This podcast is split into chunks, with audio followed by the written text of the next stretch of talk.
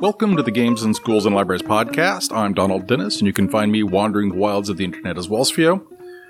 I'm here today with Stephanie Fry, Hello. and we're going to be talking, well, uh, about a lot of stuff today. Uh, I want to let everybody know that, uh, hey, Happy New Year. Welcome to 2018. Hopefully, it is exciting and fun for everybody. It's certainly going to be exciting and fun for us. Woohoo! And uh, we have lots of games to talk about, and we have some grant stuff to talk about. So that will be that'll be entertaining, I hope. So, Stephanie, what have you got to talk about?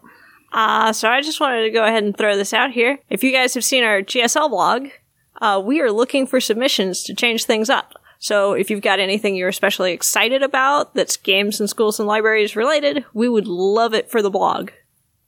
Right. Uh, so we've done a whole bunch of articles on Fiasco. So previously we mentioned our Fiasco playsets. So if you're interested in getting a hold of those, then go ahead and run on over to the blog and you can do a search. Uh, one of the, the tags that we gave it, of course, was Fiasco or Fiasco playsets. And Stephanie has been throwing the, hey, these are the games that you get for free with PS Plus or Xbox Gold has gone up there.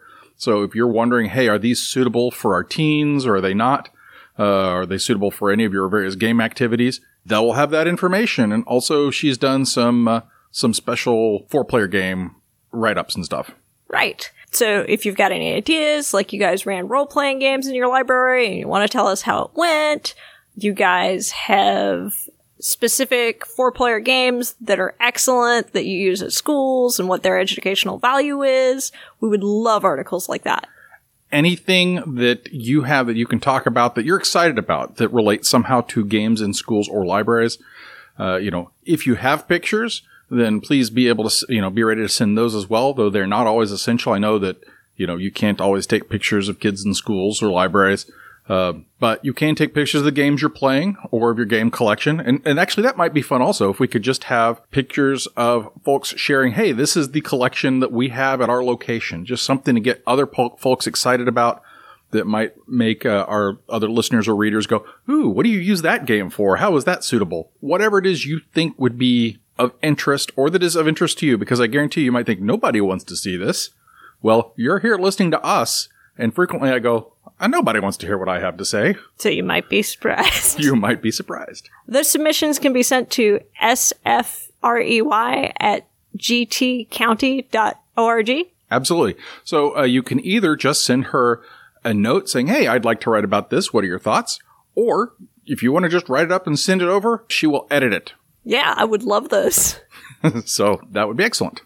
I guess if we're doing calls for submissions or interest, uh, if you have an idea for something you'd like to share with our listeners, you can also join us here for this podcast. And as you may have heard in our previous episode, we have received a, uh ready to code grant. We're part of that cohort now, and we will be putting in segments here on this on this podcast that relate to our ready to code activities. So we will try and keep them as game focused as possible, um, but we will probably have some guests on who are really more about just the coding aspect and the computational thinking aspect. Uh, but I think all of that sort of goes with sort of the integrated learning of using a variety of games and all that. So I think that will still be useful and relevant. Um, and we will tag all of the entries in in the feed here for that. And I don't know, we may start a second blog or we may put articles directly into the Games and Schools and Libraries blog. That's yet to be determined. But so look for the Control Alt Decode tag or RTC tag for future episodes if you're specifically here to find out more about uh, you know, ready to code, computational thinking, and, and coding stuff. And speaking of which, what have we been doing for the ready to code cohort? Lots of coding games. Lots of coding games. Now, I do need to say that anything we talk about relating to the ready to code stuff is our personal thoughts and feelings. It has nothing to do with anything official with ready to code. It's just Stephanie and I talking about what we've encountered or what we've done. So, what what what were we doing really related to computational thinking or coding uh, before we even applied for the grant? So before we get into all that, we should talk about real quick what computational thinking is. Right. And uh, our previous episode, we did that, but we should probably summarize uh, for people who are listening and joining us for this one. What computational thinking is, is it's when you have a problem and then you break that problem down into solvable chunks so that later you could explain to either a human or a machine how to go about solving that problem with what all you figured out. Right. When you're talking, you know, programming and, and computing, of course, you have to break it down into incredibly small increments to to make it happen. And when you're dealing with people, there might be some assumed knowledge, but you're trying to get as much of that out of the way to to give a good explanation for what's happening. Right. Um, which writing rule books has a lot of that. Oh, yeah, which we've done. Yes, um, because we did that in our board game design camp. We did board game design and we taught folks how to play role playing games or even GM games. Yes, we also did escape room design. Right. Oh, that was very exciting. Uh, you That know, was fun. learning, getting the our, our young patrons very excited about going through and playing escape rooms was well. Of course, we've done a previous episode on that, but I, I don't think there's something that's much more in this vein than than escape room design and board game design. We also had the CS first classes that we did. Okay, maybe that. Hey, Right. So yes, we did CS first. Uh, we also taught folks how to make web pages and how to design apps for mobile devices. And so our library, at least this branch specifically and our main branch have sort of a rich history of, of, of encouraging this kind of thought. And our huge board game, game collection, I think, reflects that, which is not something that we expected people to agree with us when we said this up front. yeah. Oh, and we can't forget that we did the uh, video game design with Unity and Oh, that's right. Unity and RPG Maker. yep. Um, so, yes, we have had a lot of fun with uh, what I now know are computational thinking exercises because because that's not what we were thinking about when we started, right? It was, hey, let's teach them this skill. And I think if you step back, all right, uh, some of our listeners may or may not be familiar with Alton Brown, who is one of my favorite cooking TV show people of, of all time. He uh, he will teach you a recipe, but when he's teaching the recipe, he teaches why you are doing a specific thing. He's like, here's what browning is, the Maillard effect. Here's what um, the muffin method is, and here's why it's. And so, really, what he's doing is he's tying together all of these variety of elements. And what I see a lot of what we were doing previously is, hey, we are teaching our patrons how to do a given thing instead of approaching it from a larger perspective. Uh, uh, you know, you're learning how to do this, you're learning Scratch, and it's not teaching you a language, it's teaching you how languages are structured, computer languages are structured, which we did some of, but now that we're part of the computational thinking group, the, the cohort, the Ready to Code cohort, it's making, making it easier for me to see how all of our programs fit into this overall activity. Right. I feel like there's so much of it that we already do that is computational thinking that we kind of don't realize it is until we stop and think about it. Such as how a lot of times we try to teach our younger patrons to teach games. Oh, yes. And, and that's a big deal because uh, we have uh, some of our patrons get very excited about a game and then they try and teach their friends and they're not very good at it. At- at Right. teaching. They might be good at the game, but that's not the same as being good at teaching it. Uh, or they teach it and then they simply shellac the people they're playing. They, they, they brutalize them in the game. And with Magic the Gathering, this happened a lot. Yes. And so we had to uh, ta tell them, look, if you want to teach them how to play and you want people to get good enough that they're enjoying playing against you so that you have someone to play against, here's the steps for that. Like, but I don't want to throw the game. Don't throw the game then. Give yourself a worst magic deck and then try and beat them with that because then at least it's a challenge for you. Right. And in some of these games, it's not a challenge to beat people if they are learning the game and you just taught it to them and you've played it before. I know it's a little off topic, but No, it's not, because I was just realizing that if you think about it, a magic deck, you can kind of think in a programming sort of way if that your hand of cards are lines of code. Yes, and okay, the weird thing, and and this sort of struck me when I was talking to Jeff. I'm sorry, Mr. Engelstein in the previous episode, was that a computer programmer rarely has a limit on how many left turns or how many fireballs or whatever it is that you can you can put into a process, right? That's very true. However, you go, well, wait a minute.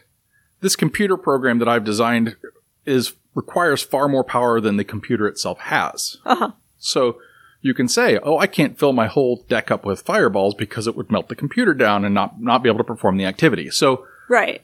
you can present this gaming issue to the player. Say, look, these are the number of processes that your computer can support. This is how much of this good stuff you can put in there. Right. Um, uh, but you have to address different problems or it's not going to be a functioning program. And I'm not saying Magic the Gathering is the ultimate computational thinking kind of activity or game, but you can always sort of turn the problem on its head. You know, it's sort of the inverse genius way of looking at things is we want to look at things in a different way. right. So if you can take just about any kind of activity and say, now how does this fit what we're wanting it to do? So you may find in sort of a connected learning sort of way that any given activity that you like to do, that you can sort of turn it back into this computational thinking activity. Now there are some that won't work and probably the younger you get, the more difficult it will be to sort of bend it back in that direction. And yes, uh, obviously when you're playing games, there are artificial constraints that don't exist maybe in real life, but you'll find real life has other artificial constraints like budget, processing power, etc., cetera, et cetera. That's true. That's very true. Well, okay, so what have we been doing since we received the grant So- besides panicking? Yes, besides panicking, um, we started getting more of our coding games out. So, like some of our Think Fun, Um, Yeah, the slash slash code games. yes, the slash slash code games, which are kind of more puzzle than board game, but they're fantastic. And at first, the kids didn't really take to them. Well, and by first, you mean one day. One day, Yes, they, the first day Well, we got them, they weren't real excited. Yeah, they weren't really excited until we threw up a leaderboard that basically had the kid's name on it and then um, what the highest challenge level they'd gotten up to was. And then they all got really excited to beat each other out on the challenge levels. Nice. Um, yeah, that that was pretty interesting to come in and see that uh, instead of having them be on the back table in the far corner of the room, that they'd moved up to our large weird shaped table, and there were names and and kids saying, "Oh, let's play this, let's do that," and and you even had we had three copies of the games that Think Fun sent us, and you had to get out one that we had purchased for a previous grant. Right, I did because I had this girl come up and she was like, Are there any other ones since all of your other ones are full? And so I remembered that we had the Codemasters one and I pulled that out and I'm like, Okay, well, however high you get, that's that's your high score. And then somebody you will have the first high score in that one, Right, exactly. Because the original high scores were how high Donald and I played. Yes, And the kids were so excited to beat us out at that. uh, it's probably a good thing they weren't timed, you know, because some of those took me a while. Oh yeah. I, they took them a while too, but it, it was amazing to see how persistent they were with the whole, like, one of them would beat a level and they'd stop because they're like, oh, well, I'm the highest now, so I'm just going to stop here. And then their friend would come over and then do the next level and then stop. And it just kept repeating like that. Like it should, right? Right. So, Yeah, and so that that was very exciting to see. Uh, We've also done oh lots of meetings. We have a weekly teleconference that we have jumped on with the Ready to Code cohort. Uh, they have had a variety of presenters come on and talk about some interesting stuff, and, and I really like sort of the format that that they're trying to establish with it.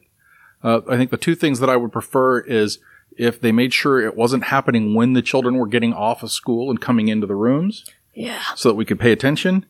And the other is that if they sort of led with a, this is why this is important, or this is the cool things, here are the kinds of things we want you to look for so that you can take them away during the presentation.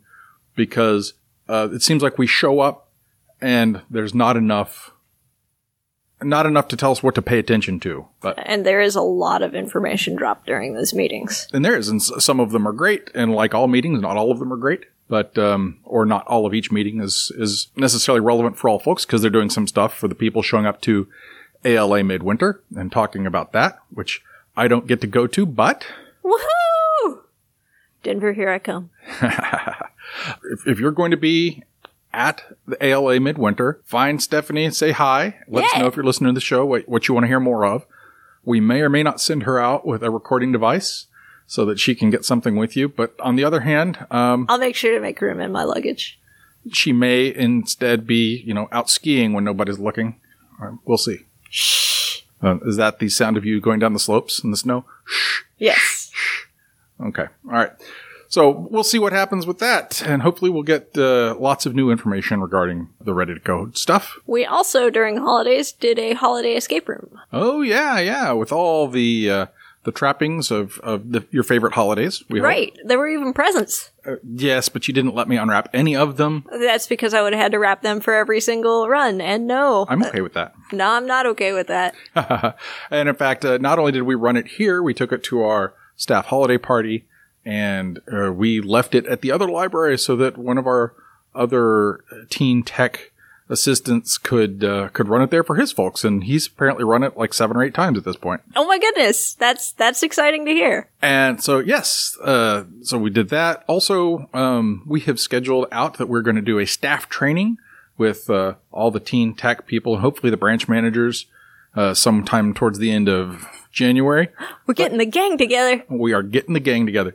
But there's something for you as well if you're interested. You may have heard our ShushCon advertisements previously. And if not, you may hear one uh, here shortly. ShushCon is the convention we run, and this year it's March 23rd, 24th, and 25th.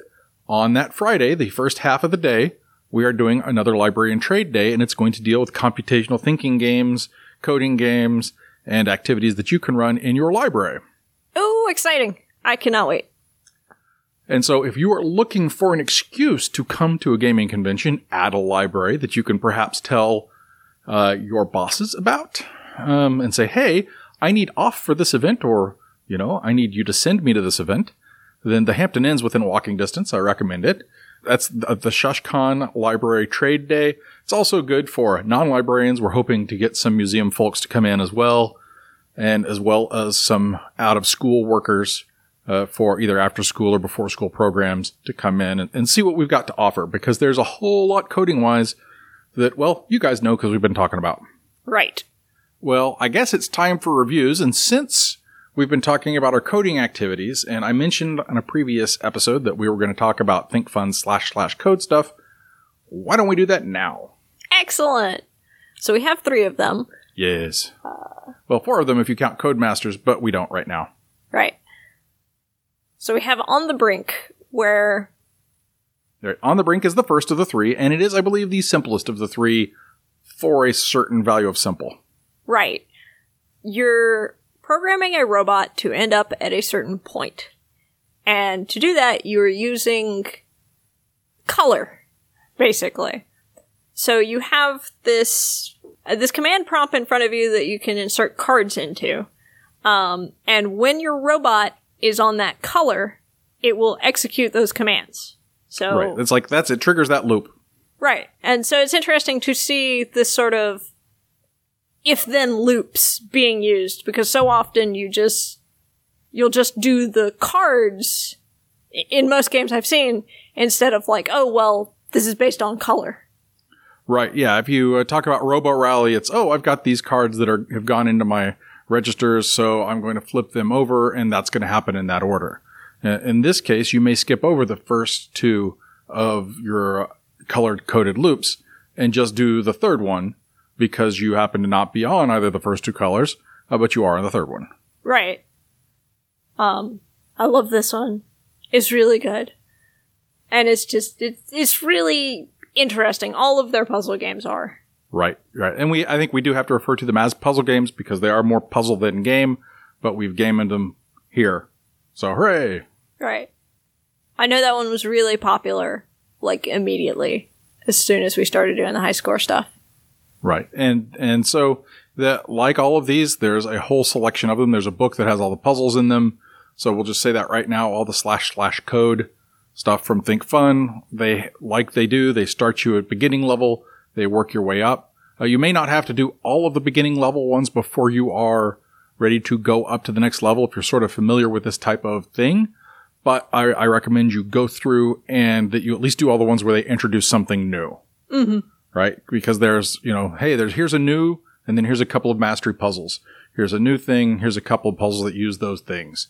So, um, if you're very experienced or you have older kids, you can say, look, do the first one so you understand how it works. Kind of like a tutorial level. Right. Uh, and then move them up the way. And so, yep, that's that's on the brink. And I I think on the brink is a, if you're going to start with it, start with that one. So the next one is rover control, right?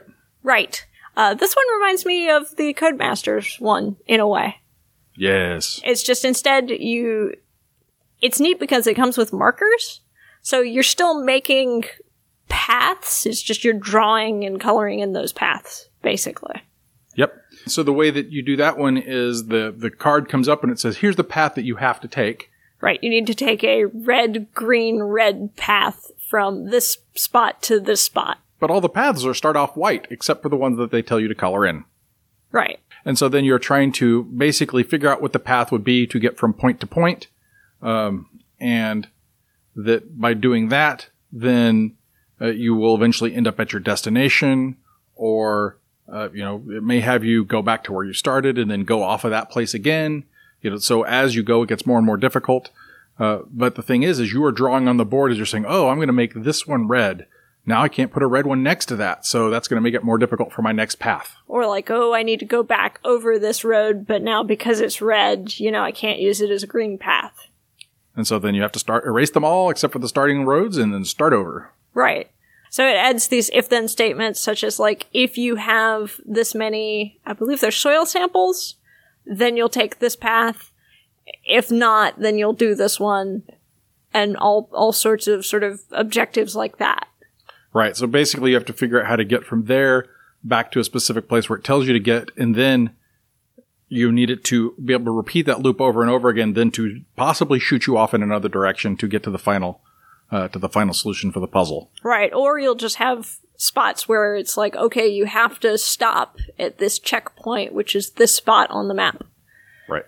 And yeah, so that's, that's rover repair. And once again, these are all slash slash code from Think Fun. Uh, and so I like it. I think it's probably, it's probably the one that, that appeals to my way of problem solving out of all of them the most, though I haven't gotten all the way through it. So who knows? We'll figure out which one I can finish first, and, and then I'll let I'll let every listener know where I get caught. I think the one that I'm going to finish first is the robot repair.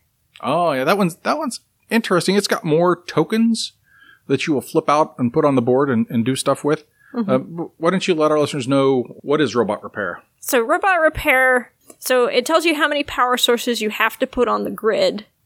And when you put power sources down, it will turn on the circuits that are next to it. And you have a piece of paper basically telling you that, okay, this circuit, the circuit, and this circuit need to be on, or these two circuits need to be on, but this one has to be off. And it gradually gets more complex into, okay, at least one of these circuits has to be on or off. So at least one of these items must be true. Right, right, right. And when we were discussing before we were recording, uh, I sort of came to the realization that it's sort of like here's how you seat your nobles. Uh, you know, in a given game, it's like, oh, we can't have the Queen of England sitting next to, uh, you know, the head of this various terrorist organization or, or what have you. Right. It's a deductive game, and I think that's what I love so much about it. Right. Uh, now, I was kind of surprised that they didn't have any instances where you need, at least, of course, I haven't gotten all the way through it yet, where this circuit needs twice as much power. Right. It's like you need to make sure that that this place needs to be powered twice instead of just once. But that might be a thing that that comes up later. Uh, but there's a whole lot that I think with all of these that they could say, oh, and now here's a new book of, you know, ten puzzles for each one of these games, and it's good for all three games. So like know, expansion packs. Yeah, so they could do here's an expansion game for all our expansion pack for all three of our slash slash codes, you know, or individually. That'd be fantastic. And you could also make your own puzzles because you've got everything that you need to uh, create whatever puzzles you need right there. If you just have a blank piece of paper, you can easily say, "Oh, here's the board you're using. Here's all the stuff that you need," and and create your own puzzles if you get bored with the gazillion puzzles they include in each one. You could even have the kids like make puzzles and challenge each other to solve them. Well, that sounds particularly computational. That does. Well, all right. Uh, well, I, I guess if we're talking about you know programming games and and whatnot, uh, then we should probably normally we save our bigger games for the end of the episode. But I really want to talk about mechs and minions for a little bit, Oh, that one's so good. which I think I may have mentioned on another recent show. Um, but if you go to search it online, you can only purchase it online. You can't purchase it at a store, and it's seventy dollars. And if what you're looking for is a game that has beautiful, beautiful table presence, that is sort of going to be that jewel in the crown of your computational thinking, uh, isn't this cool sort of activity? Then this is a up to four player cooperative game so as we mentioned in the previous episode, cooperative games are great because you can hear the computational thinking happen because they have to talk to each other. Um, where you have your gnomes on robots running around uh, beating up minions who are obviously up to no good. Um, and yeah, so that's mechs versus minions. Oh, it's so pretty. What What are your thoughts on it? It's fantastic. It's neat because it does the sort of command line, but like you said, in a cooperative way. That's a lot of fun. So generally, like each of the kids will be like, well, I'm going to be the one who pushes this to the objective. Um, and you fight off the stuff. And so everybody is putting these cards down on their command line to make the best code to do whatever it is they've decided that they need to do in order to do this objective. Yeah. And what I found very interesting about that is unlike many games where when you are putting out program movement games rather, where you're putting out the code, uh, you're not replacing things whenever you put code down. In fact, it's it's entirely possible you will be powering up or changing that kind of move to to make it more powerful if you're playing the same color of card in that same slot. So you're going to get extra ability from doing that sort of thing. And that is the neatest thing. I think I love that the most about it. And the miniatures are amazing. Um, you can have them set out, and the storage of it is great because it's sort of kit like where you can pull it out and you go, oh, there's stuff missing, or oh, everything we need is here. So if you do circulate games, even though it is a big and a pricey one, um, it will be one that is relatively easy to to check back in and bring back. But I would still have to say that uh, it's one you should set up in your library and say, look, we have games. Right, and the the indentions in it are really good about like, oh, this is what goes here. Oh right, yeah. When you're putting the pieces away, it's like this model goes in this place. Right. Yeah, and that's uh, Mechs and Minions, and it is created by a software company uh, who does video games. The guys behind League of Legends, right? Right, I believe that is League of Legends. Uh, so if you've got folks who are already playing League of Legends in your library or school, then it is perhaps uh, you know another great sidestep to uh, to getting them into some tabletop games if that's what you're interested in. Yeah, I, I can't really say say enough about this. I hope there are more scenarios that come out uh, for it. But even if not, what's in the box is plenty. Mm-hmm. And I guess we got so carried away with talking about the games that we, we didn't light them up. So, Stephanie, what are your lights for the uh, for the code games and for Mechs and Minions? Oh, these these are green lights all the way. They're fantastic. They really present computational thinking and sort of this coding programming in a very fun light without being too obviously educational. Well, I, I think the code stuff is pretty obviously well, educational. Yeah, but uh, it's still it's still interesting and fun to play, which makes it very different from uh, many educational games. Right. Um, and of course, Mechs and Minions, green light for me as well. Both of them are you know both the, the code games and, and Mechs and Minions, green, green, green. Uh, so let's talk about uh, some games that come in green boxes now, and they are a, a trilogy of games from our friends over at Stronghold Games. Is it Friedemann Friese Time? It is Friedemann Friese Time because it's freezing outside. Oh. Well, maybe not because of that, um, because that'd be blue, then not. Uh, uh anyway, who cares? So uh, this is the fast forward series of games that Stronghold Games sent us. Um, oh, uh, just just for propriety's sake, we purchased Mechs and Minions for the library. The code code games were sent to us by ThinkFun. But so the fast forward games are Flee, Fortress, and Fear, and we're going to talk about them in exactly the opposite order. So before we get into what each game is like individually, what's sort of the theme of this series of games, or the uh, or the cool bit about this series of games? So the cool bit about the series of game is that you play them right out of the box. You don't really stop and read the instruction manual because as you pull from the deck, it teaches you how to play, which is really fantastic. Because there is no instruction manual. Oh, that's right, there isn't. so, but yes, uh, so that is the that's the cool gimmick. If you are looking for games that you can hand somebody and say, "Oh, look, this game teaches itself to you," you will read a card, you will draw cards, you will start playing, um, and then as you get to points in the deck, it will give you more cards that will give you more rules.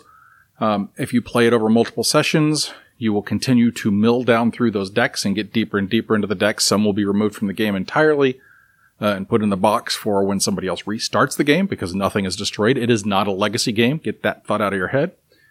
And then, um, by the time you get to the end of the deck, you will have learned all of the ways that you play that specific game, which is amazing because it didn't take me, but even three minutes to sort of, oh, here's how we're starting. I don't have to read or learn how to play the game. It is going to teach itself to us. Yay. Right. So you can just whip it out and just be like, all right, let's go. Which makes it fantastic, fantastic for circulation. I'm thinking it is going to be probably my pick for 2017's most circulatable game series right there. That's it. It's also a great game that if you're at a school and you have kids like, well, I finished this thing. Can I play a game? You can hand them that and send them off to a corner and they can play it without destroying anything. Um, I don't know if teachers do that, but if I were a teacher, I would probably do that or get in trouble trying to do that.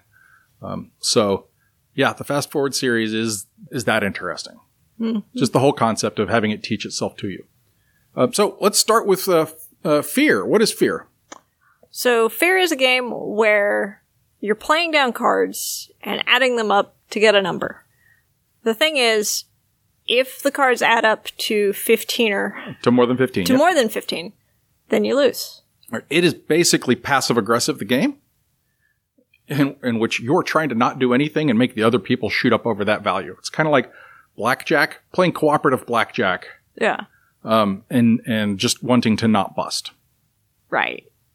And it's interesting because you'll be throwing cards down that end up taking cards out um, right. It will remove games from the deck for future playthroughs um, of that series of, of games.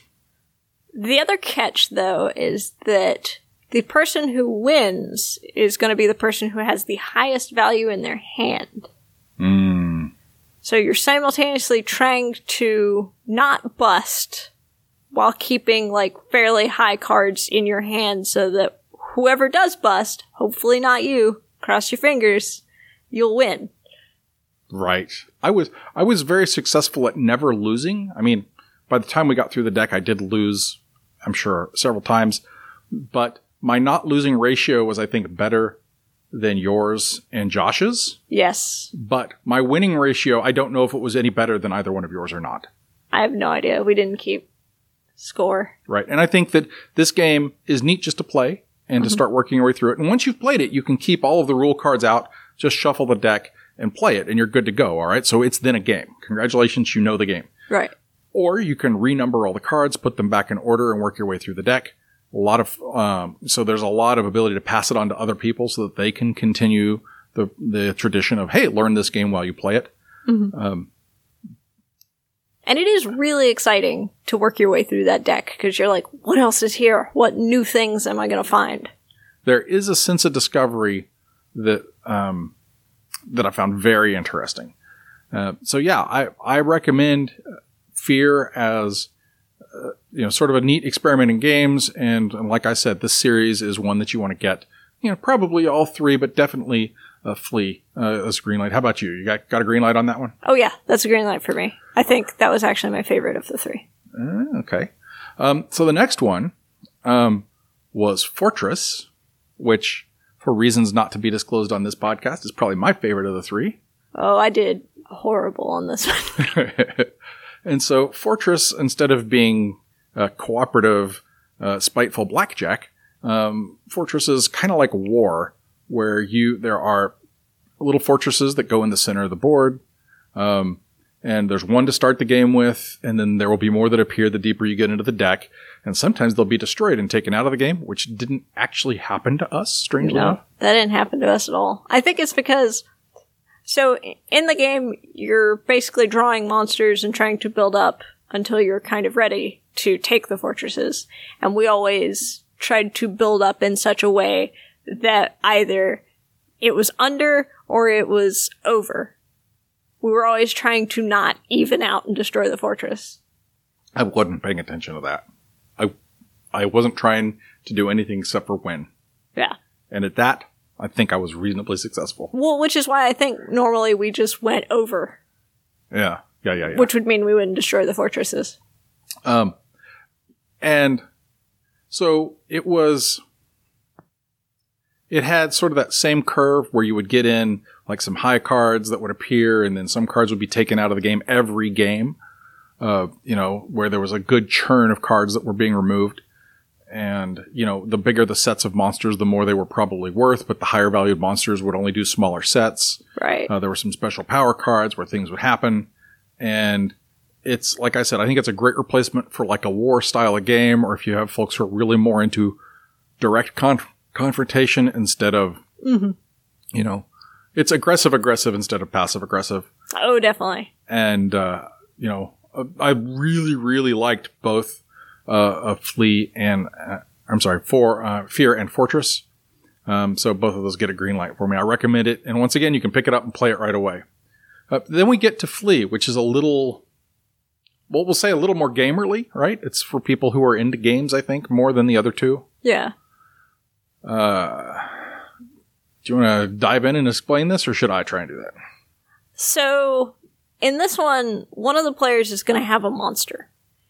And if you start the turn, if that player starts the turn and has the monster, then all of you lose. Because it's a cooperative game. Right.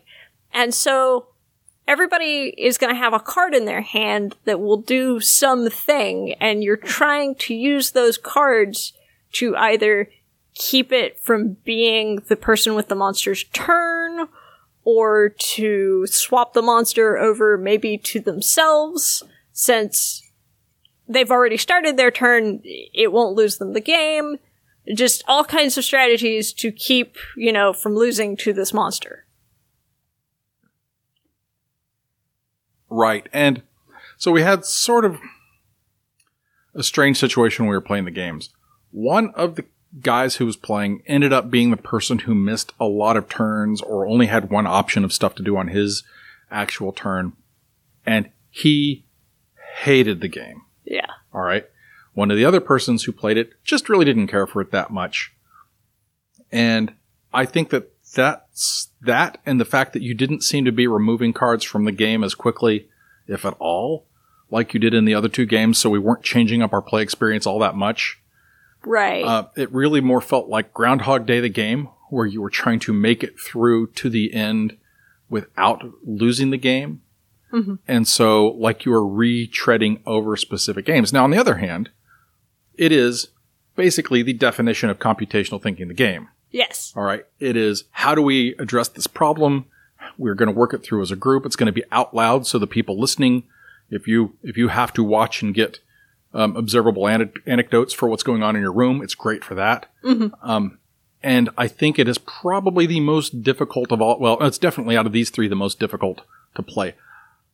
I can't. I don't think I'm. I don't think I'm able to give it a light at this point because I want to get all the way through it, um, and then see what happens on the play after that. If you know what I mean. I know what you mean. Yeah. And so r- right now it's kind of yellow light for my game experience with it, but I don't think that that necessarily reflects the thing. But if you're dealing, this is definitely the one I think who's for older kids or people who are really into games or folks who really like, you know, very thinky sort of cooperative games. Yeah. I think right now it's a yellow light for me too, for a lot of the same reasons. I, I think the other reason why I'm not as fond of this one is I really liked, you know, the excitement of seeing what was new and next in the deck and sort of re going through all of the stuff we already had done, just kind of It I felt a little didn't flat. enjoy it. Yeah, that that fell flat as compared to everything else. So I was a little bit surprised because I thought, you know, Fear would be the one I liked the least, but it ended up being the one I liked the most. and yeah yeah it's it's it's weird i i when when i first saw them i thought that that Flee was going to be my favorite of a lot Oh yeah, I thought Fortress was going to be my favorite. huh okay interesting uh, so i'd like to thank once again stronghold for sending those to us if you want to hear uh, Eric and myself talk a little bit more about these in a non-library related way. We covered it recently in an On Board Games episode, our first episode of 2018. Um, so you can go check that out. Uh, but I think we should move on to our next game. Okay, so we're going to talk about some love. the fog of love. I thought we were going to save this one for the February episode because you know, Fog of Love sounds like it's the perfect Valentine's Day game, and it, and it may actually be. It really is the perfect Valentine's Day, but we are we're talking about self teaching games, so We we are right now, yeah. yeah. So, So this is a good one for that. okay, so Fog of Love is a game for two players that takes over an hour to play. Right. You basically go on a fantasy date and then sort of play out the fantasy date. Right. So you have your own little mini campaign where you are playing through trying to solve the problems, or, or you've got basically got a week of, of dates that you're going to go on. Right. I think the first one is Sunday morning date. It's like you guys met at a party and things went well, so you're like, let's go on a date tomorrow. Right. And so, but the whole reason why we're talking about Fog of Love, and quite honestly, it may not be appropriate for a working collection in your library if you're playing the games there at your library. I think it could be made to work just by taking out like a couple of cards. But I think it really would shine in a in a circulating collection. But the big problem would be resetting the game up so that somebody who hasn't played it Right. before can go through the steps because there are like seven decks of cards in here, each of which have a numbered cards on top of them that sort of teach you how to use those cards. So they broke up the rule book and put it in the appropriate places to teach you how to do that. Yeah. But then there is a rule book in the game, so I think it will have the coherent rules that if you need to look up something with a question or what have you, and it has the best packaging of any game since Mechs and Minions. Oh, it's beautiful. Yep, it is. It is very well made. There's the box insert. It's a box sleeve that goes over the over the thing that holds all the bits, so you're not going to be walking around and have the lid fall off at any time. And you got like these nice wood chips in this nice little plastic case. You've got these like nice poker chips for all the decision votes. But it's two players and it takes over an hour. Yes. I think that's that's I keep coming back to that as to why do we have this? like, oh wait, we don't have this. I have this. So Yeah. Um, so the thing is, is that basically each of you will have a character that gets generated as you before you start playing, which the other person sort of helps you generate. So I've created my actor, right? And Oh yeah, you were a TV host. I was a TV, yeah, TV personality, and you have created a thug, uh, some kind of criminal who was first attracted to me because of my glasses. Yes. And um, mine was, uh, hey, as you were stealing that thing, you looked awfully strong, you know, or whatever it was. was it my strong arms? It was your strong arms, yeah. Oh yeah. Um, and then we each have three goals that we're trying to get, three or four goals that we're trying to get for our specific character. And then eventually we have an in-game agenda that we want to do.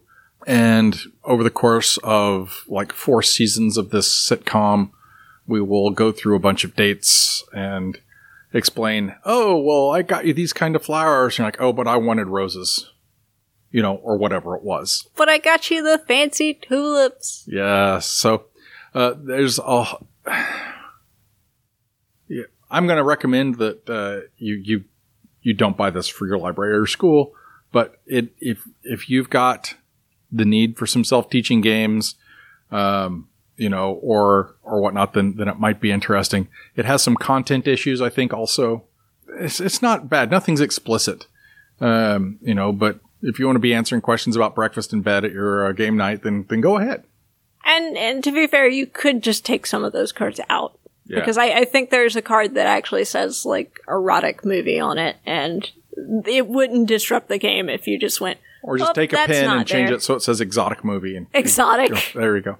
Um, and the other thing is it comes with a couple of booster packs in it that will expand your gameplay. Um, and so in, in all, I really liked it for playing and it would be a shame to leave it out of any discussion of, of games that teach themselves how to play or teach you how to play them. Because it does it well. It's just it's a lot to reset. Right. So for me personally, green light for schools and libraries, unless you have someone who will gladly go through and rebuild the decks every time uh, for a fresh checkout. Uh, yellow light, even red light, somewhere in that area. Mhm. I, I think it's pretty much the same for me. I, I think you could probably get away with though maybe modding some of the reset stuff if you really wanted to circulate it. Right. Yeah. If you had the bags that say put these in there. Right. If you had some kind of custom card setup, if Yeah. you're like super diehard about, I want this in our collection. But I mean, if you have a, a game collection going on anyway, they could just read the rules or, you know, watch videos online. This would be great, I think, for a college library. Yes, actually. That would be really good for college library. Something along those lines. Um, that uh, because if you've got uh, folks who are and it, oh, and so it's non-gender specific. You can play either a guy or a girl for both of your things. So it's very sensitive to all the modern day issues um, in such a way that I thought it was tasteful and well done. So hooray for that. Mm-hmm. Um, you know, it's something that you can choose to ignore or something you can choose to explore. It's neat too because I feel like the the whole game content stuff is pretty fascinating too. It doesn't super simplify all the love stuff. It's like, hey, you're dealing with this other person. You're gonna have disagreements and you guys are gonna have secret agendas because of your personalities and stuff. Right. Yeah. It's not, not really an agenda so much as a, this is what's going to fulfill you. Right. Like you and I were having trouble with, uh, you were super sincere and I was super insincere. Right. And they were both joint goals because the goals in the center of the table are the, the aspects in, that you play for what's important to you is they can be joint or individual. Right. So some of them, it's just like your tally. Right. If I had played one that says, I just have to be really honest because I suck at dishonesty in relationships, whatever it is, and you're like, oh, I'm a thief and a scoundrel and I'm okay with that, then I think we actually would have been fine. Oh yeah.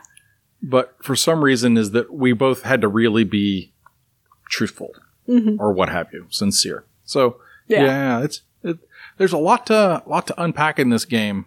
There really is. And and so I, yeah, Fog of Love. Um, I, I, this isn't really where I send people for my reviews for games that you would like to play, but if it sounds interesting, or you can think of a way that you would like t- to teach it, or like to use it, you know, if you teach game design, if you're a school that te- has any game design classes, Oh, that would be good. this is also a great game to get for that, just like 404 was. Oh, we need to do some 404 stuff eventually for, We for this. do. All right.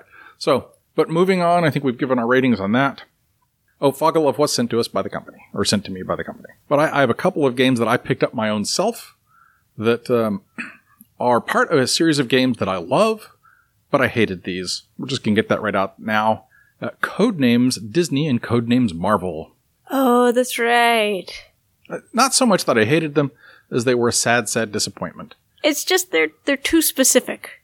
Well, what is Codenames? Um, so Codenames is a game where you're divided up into teams, and your team leader is giving you a single word and a number, which tells you about the cards on the table. So you've got cards laid out on the table, and some of the cards are your team's cards, and some of the cards are your other team's cards, and you have to use the clue that your team leader has given you to pick the right cards.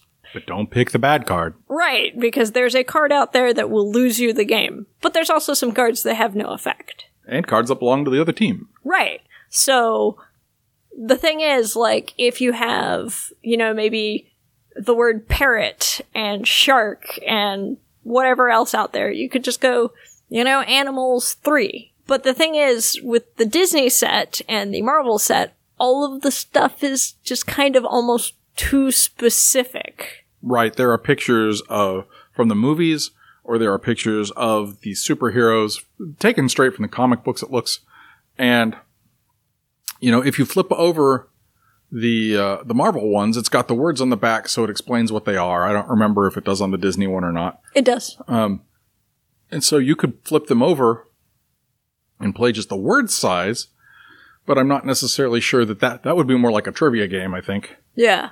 And And I, I feel like that's part of the problem maybe with this is that you would have to know so much about like every single character of an entire franchise yes. to really be able to play like the actual codename stuff. hmm So I think there's a sort of um barred gateway kind of just because you have to have all of this extra outside knowledge to really enjoy them the same way.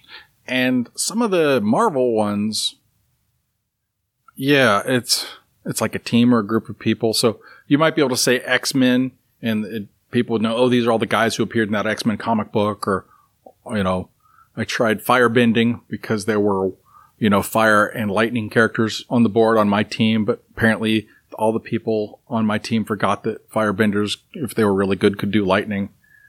Uh, and I lost that game because they didn't know their Avatar: The Last Airbender stuff. So sad.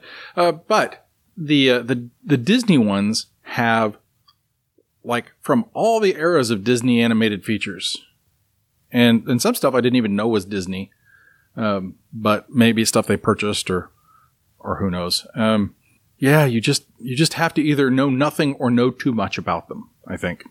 oh my goodness. Does that mean we could take our Marvel set and mix it with the Disney set and it would still be the Disney set? You're a bad person. You are a bad person. Uh, now, on the other hand, uh, as much as I found these uh, disappointing, we broke out the Disney set and put it over here, and the kids played it, and they seemed to enjoy it. They didn't have any concerns or complaints about it, and it may be because they are more versed with Disney, or, like I said, significantly less versed than, D- than Disney, because I think the abstract nature of the original pictures from Codenames Pictures or of the words from normal Codenames all sort of work better. However, frequently when when our patrons like a game, they want to play it over and over and over again, right? They played this one a couple of times that day, and then I I set it aside so they couldn't see it. Just saying, if they ask for it, I'll know they liked it. They never asked for it again. So, for me, I'm going to say that unless you are part of a group where you've got a big comics thing, or you've got a real reason to do either a Disney or a uh, a Marvel version, that you should pretty much avoid these like the plague. But, you know, once again, your circumstances may override that. So for me, they're red lights. I don't want to play them. I kind of wish I didn't pay my own money to have them in my collection, um, my personal collection. I don't know. What'd you think? I think that the struggle was real because I was there watching them play and they struggled with it. Uh, did they? They did. Um, just because they had a hard time making connections between things. So I- think it's a red light for me just because it, it's one of those cases where it's like, if we would buy, you know, a Disney one, we may as well just kind of buy just general codenames one, you know, Right, right, right. But on the other hand, because it's more accessible. yeah, unless you've got an event that's going on with it. So, I mean, maybe for the whole, hey, we've got the Infinity War stuff coming out. Right. Or, or if your like kids at that branch are just that like excited about that thing, then maybe. But I think we've given these games far more time and thought than they deserve. Uh, all of our musings, too much. wait, did you say Muse? I did. I love that one. I guess we're moving to a new game then. Yes, let's do that. Let's move to Muse. All right. So, what is Muse? Muse is a lot like Dixit. Basically, what happens is you have these big, beautiful, pretty cards, and you also have these tiny cards. And the tiny cards, they have these constraints on them, such as name a non fictional person or make a gesture. And you pick one of those cards, and then you're going to have a hand of six of the big pretty cards, and you're going to pick one of those too, and you're going to hand those to the other team. And it's going to be the job of the other team to actually name whatever's on the card in such a way so that their team will pick that card out of a crowd, basically. It really kind of feels like a cross between Codenames and Dixit. It, it really is. And I, it's just so much fun to play, and it's so interesting to see what people will come up with to get you to guess certain cards. And you don't actually see what the other cards they're gonna pick from are. Right. So, um, say Stephanie's the muse for, for one of the teams, and I'm on the other team, and what I'm going to do is I grab a handful of six cards, and I grab a couple of clues, types. I pick one of the clue types. I said, oh, she's going to have to name a non-fictional fruit. And then I will pick one of the cards, and I will hand it to her. And once she has given her clue, So I could say watermelon. Right. She could say watermelon. And then I can take her card back, shuffle it into them, and give them to her, and she will lay them all out. Uh, and then the, her team is going to have to pick the clue that was inspired, or the card that was inspired by the clue she gave. Right. And it could be that there was a ball on the card that I got that had like these sort of greenish lines on it that made me think of a watermelon. And then it'll turn out that there's like one with a picnic on it that has an actual watermelon on it. Right. And so, first of all, the art is beautiful. Second of all, the play is a lot of fun. Um, and third, it makes you think. So it doesn't fit our computational thinking exercise too much at this point uh, the, for the rest of the theme we've had for the episode. But uh, I've enjoyed Muse a great deal. Um, what, do you have any other thoughts on it? Uh, it's fantastic. It would be a great circulatable game. It would be, yes. And so it's, it certainly fits that as it's great for use either, you know, in the library or in the school because if a card gets damaged, you can remove it. Heck, if a card gets kind of damaged, you can put it on the wall because it's beautiful art. Pretty much. And then the game is still playable with, you could theoretically lose a third of the cards in this game and still play it. You could actually take this box and play two groups of people at the same time because you're not going to get through all the cards at once. It could be like, oh, your discard set is going to go to the other table and vice versa. And the clues, vice, you know, once again, you could do that. So Ooh, we should do that at ShushCon. this game is playable by multiple groups of people. You could do three teams at the table because that'll speed things up where it's like, oh, I'm drawing what your next clue is going to be, and I'm going to be thinking about which cards to give you. Um, and there's just so much that you can do with Muse that uh, I I really like it. I'm glad they sent me a copy. Um, the I can't decide if I'm going to actually keep it myself. Yeah, I'm going to keep it myself. Who am I kidding? But It's too pretty. it's too pretty. And I do wish that they had posters of some of the art or even eight and a half by 11s of some of the arts that we could print them off and put them up in the room. That'd be nice. The Muse's green light for me. Green light. All right. And uh, looks like because of all the frost and freeze that's going on, they're going to kick us out of the library early today. So we should wrap this up. I'm Donald Dennis. And I'm Stephanie Frey. And you can find out more about the Games in Schools and Libraries podcast by going over to inversegenius.com and find out more about us, the people who create the show, and uh, and check out our other shows like on board games, on miniatures games, on RPGs, and the Room Escape Divas. The Games in Schools and Libraries podcast is produced in association with the Georgetown County Library System. Once again, send us your questions, comments, or smart ideas at ddennis at gtcounty.org or send your blog ideas to. S F R E Y at gtcounty.org. Thank you for listening.